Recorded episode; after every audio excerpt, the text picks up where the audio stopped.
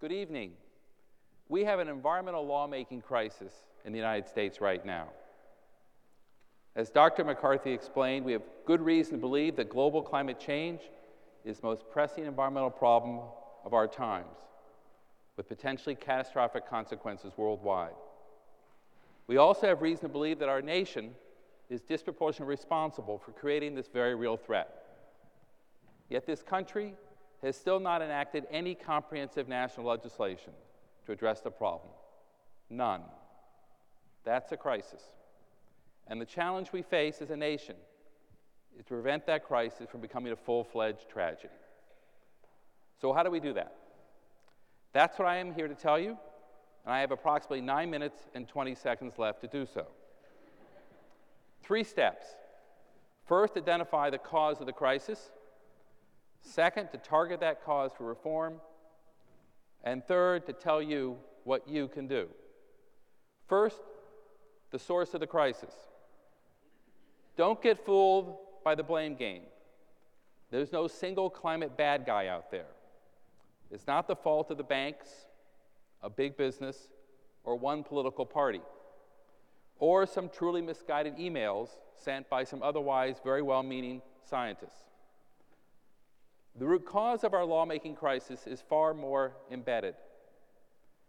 It is no less than a fundamental incompatibility between our nation's framework for making law and the features of the global climate change problem. Our lawmaking system responds best to problems with relatively small time and space horizons. That is because of how and how often we elect members of Congress. It is because of how we fragment authority between branches of government, and because of how we fragment authority within branches of government. We can easily pass laws that address problems where cause and effect are readily perceived, because then we can be confident that a law that targets the cause will in fact achieve a benefit. We can likewise easily pass laws where the benefits of the laws are enjoyed closer to home, because then those subject to the law are also the ones who enjoy the benefits. And we can pass laws where the benefit of the law is enjoyed sooner rather than later, because the costs imposed by the law are quickly offset by benefits, and the elected officials can therefore be awarded rather than penalized at the ballot box. But climate change is, for all these reasons, a lawmaking disaster. All the incentives are wrong. The cause and effect occurs over decades, fifty, sixty years and more, and takes decades to undo. The cause and effect occurs over thousands of miles, literally circling the globe. And those parts of the globe who now seemed destined to suffer the most in the near term are not those who caused the problem in the first instance, or those with the resources to address it. Global climate change presents political responsibilities without political accountability.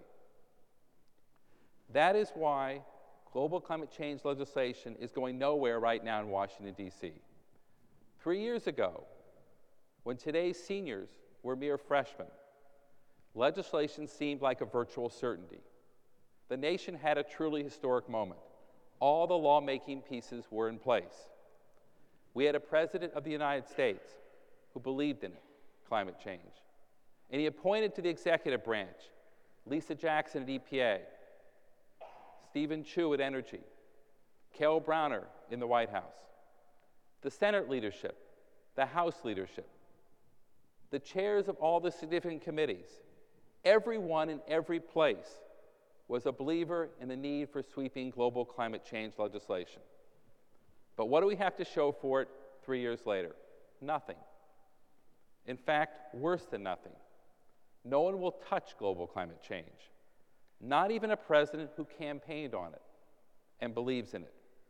Here's what Barack Obama said during his first week in office. He recognized the urgent dangers, the long-term threat of climate change. He talked about the irreversible catastrophe, the violent conflict, the terrible storms, and he described how these are the facts, and the American people know it. Now, even the President of the United States won't say the words.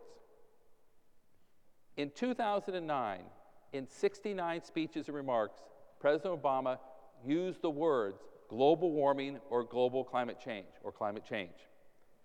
In two thousand ten, President Obama said it in seventy-three speeches and remarks. How many times do you think the President of the United States said it in two thousand eleven? fifty? forty? twenty-five? ten? nine? eight? seven? five? Try one. One time. January nineteenth, two thousand eleven. In a meeting, a press conference with the President of China, who raised the issue first, and the President said it in response. President of China raised it as an area of partnership between the United States and China. Not once since January nineteenth. That's global climate change as Voldemort, the problem that even the President of the United States dare not name. Okay, on to the second point. How do we break through the crisis? How do we address the root cause? We can change the lawmaking process so we can finally address climate change. Unfortunately, or fortunately, we can't change the Constitution, and that's actually part of the problem. We can't change it. In many ways, we shouldn't. But there's stuff we can do in between. Three things. One, reduce the leverage of narrow short-term interests in the political process. Two, provide greater political voice for longer, broader-term interests in government. And three, promote and protect the states that are assuming leadership roles in climate change. First, to reduce the leverage of short-term interests, we should start by eliminating the current filibuster rule in the Senate. Under current Senate practices, the U S Senate has effectively converted a majority rule into a supermajority rule. Under Article one, Section five of the Constitution, each House or each chamber may determine the rules of its proceedings. The Senate has misused the provision by making it far too easy to filibuster.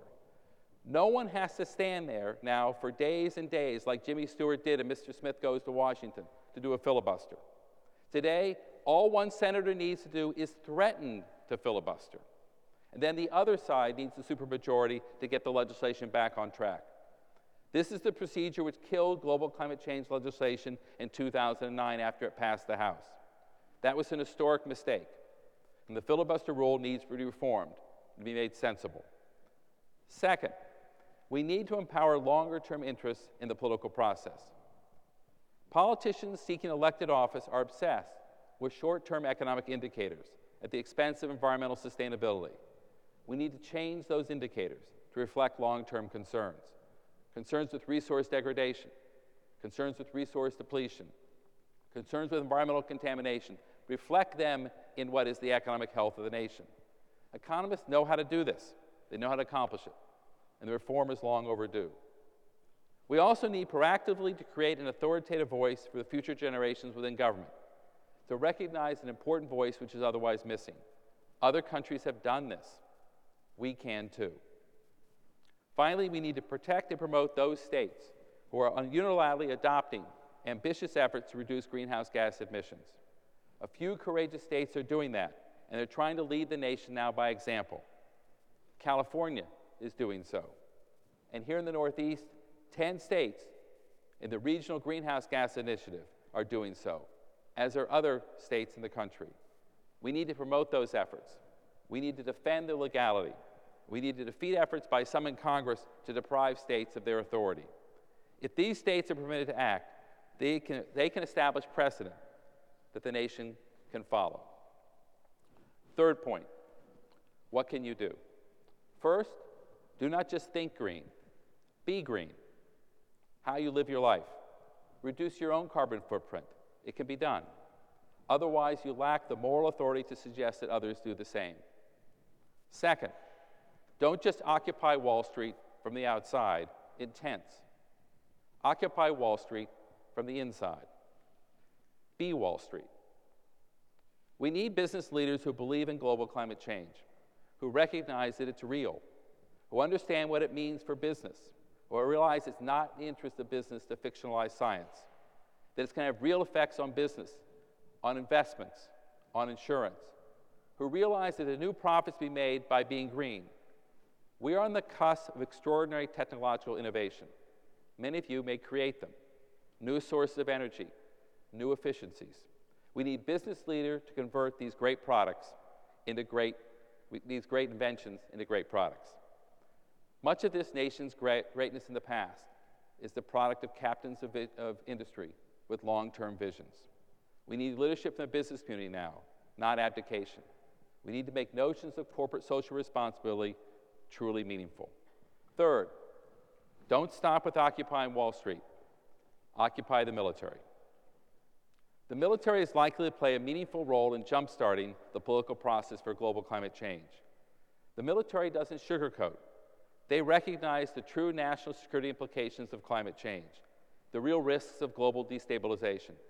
What happens when there's too little water for drinking, for agriculture, the conflicts that result between bordering nations, the potential for massive migration throughout the world, and the implications of this destabilization for the United States.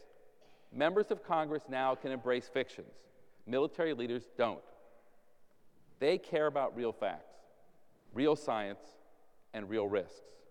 When the military leaders of our country start taking and talking about global climate change, national legislation can happen, and it will happen. In short, Uncle Sam needs you. Thanks. Remember, don't just think green, be green.